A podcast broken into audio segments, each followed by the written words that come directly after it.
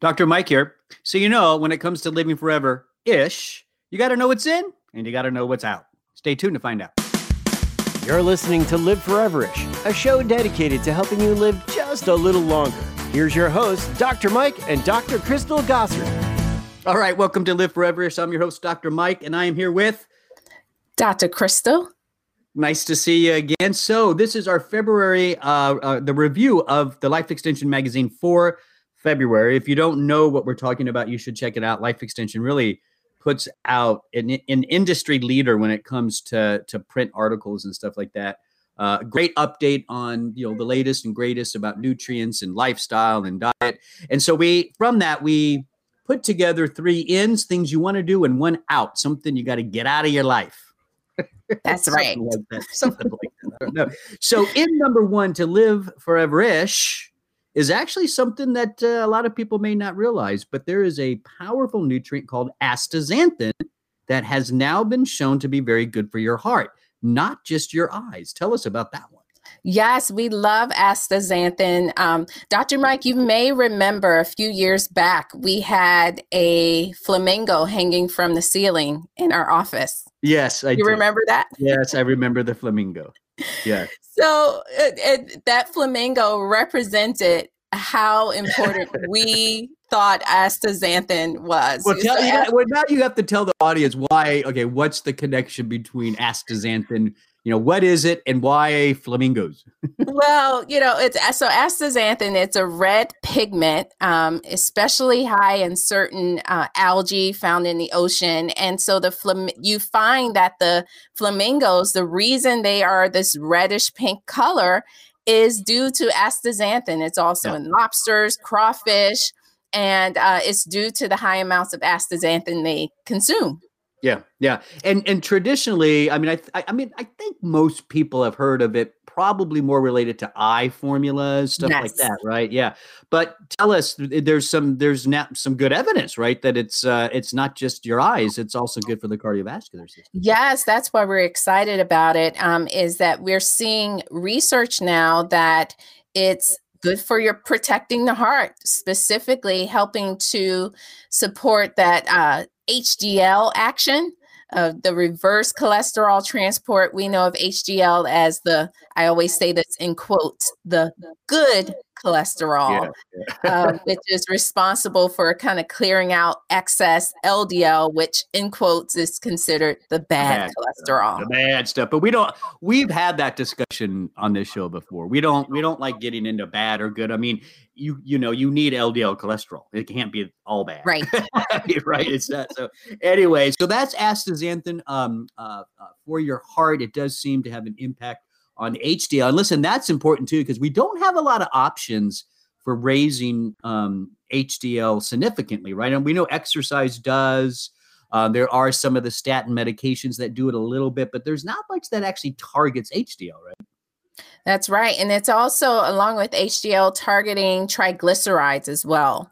One of those other components of cholesterol. So we see it kind of, you know, targeting multiple different risk factors related to heart disease. Right. That's awesome. So that's in number one. You might want to check it out because listen, you got to have a strong heart for a long time, right? If you want to live forever-ish.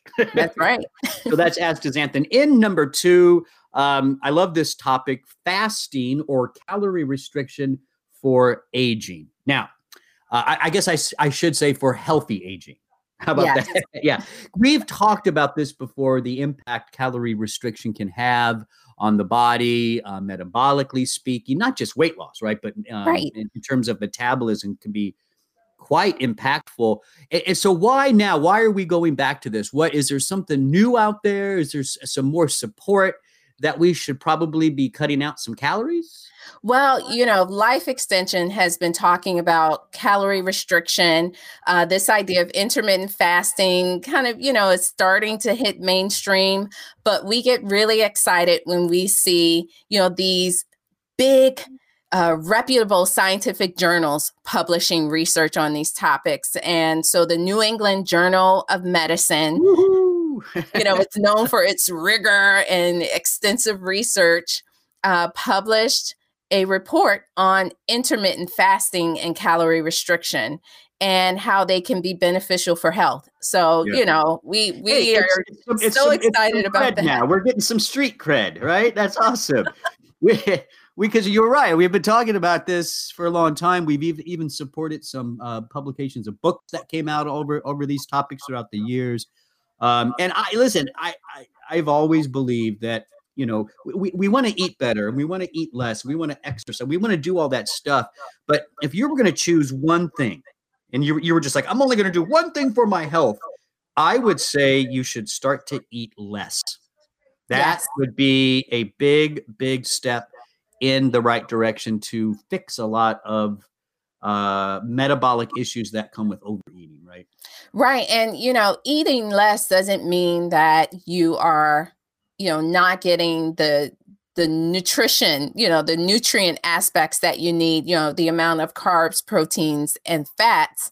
And I think some people, kind of think that when they hear it, but we're talking about, maybe adjusting the timing of your eating, mm-hmm. And lowering the calories as well. Yeah. So there are many different ways to incorporate intermittent fasting. When I need to lose some weight, right? And I've told you this, I will do just plain old calorie restriction. I target about 1,600 calories a day. And for me, that's about a 500 to 600 calorie deficit every day. Mm-hmm. And here's the thing that I've learned. When you're eating only 1,600 calorie days, it's not a lot. And you find out very quickly that you could either have that McDonald's cheeseburger with French fries, and that pretty much takes out your whole day, or you eat healthier, smaller things throughout the day, healthier salads, fish. It forces you to eat healthy because you want to eat more, right? I mean, you don't want to sit down and in 5 minutes literally wipe out your calorie intake for the day by eating a big, large pizza. Absolutely. Yeah. Very true. It forces you to eat healthier and to look for flavors more and spices. And so I actually do enjoy that. And it works. You do lose, if you stick to it, you will lose weight on calorie restriction. And apparently it's good for longevity. We don't have time to get into intermittent versus all that kind of stuff. But at the end of the day, fewer calories can go a long way towards living forever-ish. Bottom line, right?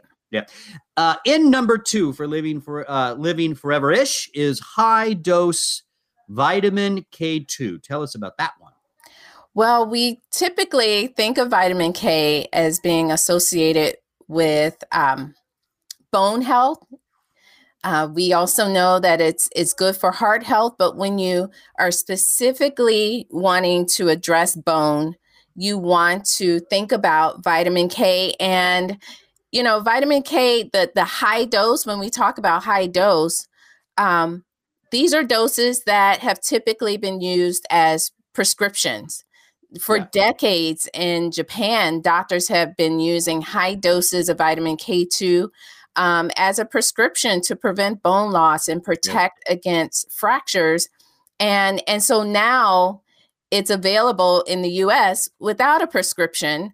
And so, that's something where, and when we say high dose, we're talking high dose. We're talking, milligram amounts, upwards of 45 milligrams. And so we're used to seeing vitamin K in the microgram doses. Yeah. So this is big. This is a big jump.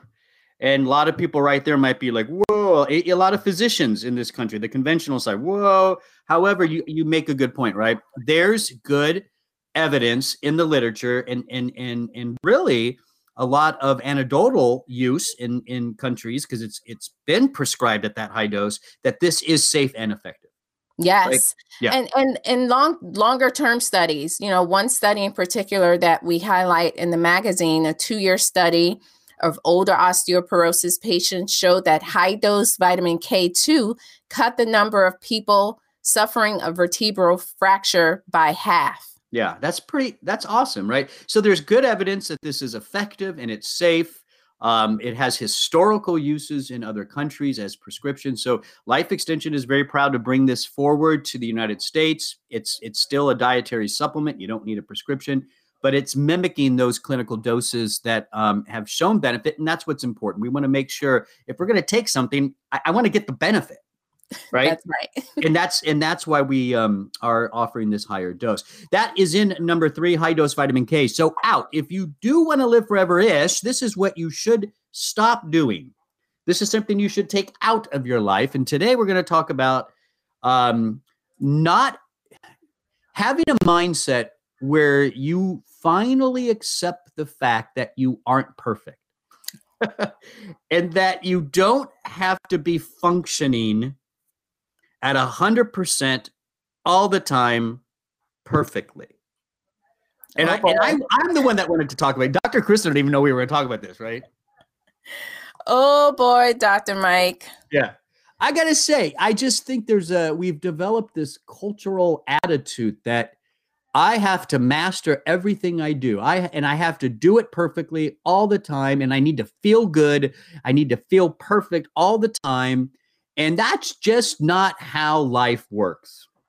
It just doesn't, you know, that's and it's like you're setting yourself up for something that's just never going to be achieved. And so, you know what, if you're feeling a little down one day, feel a little down one day. It's not like you have to now research the latest 15 drug supplements to not feel down one day. I mean, I just think we get a little carried away. What do you think, Dr. Crystal? Well, I think that it's a delicate balance in finding that space, because you have people, we often go on two different sides of the spectrum. You have the people who maybe because of that, they don't try as hard, mm-hmm. you know, so you have to actually, you know, set goals and go after your goals and don't accept, you know, failure as an option. However, if you get into a situation where things aren't, you know, ending up how you thought they would be, you know, kind of understanding that there's a lesson to learn in all of those situations. So I think in my mind, it's not beating yourself up, but still trying and I think you're right. Set your goals, go for something and achieve it, but realize that you don't have to be perfect in that process every single day.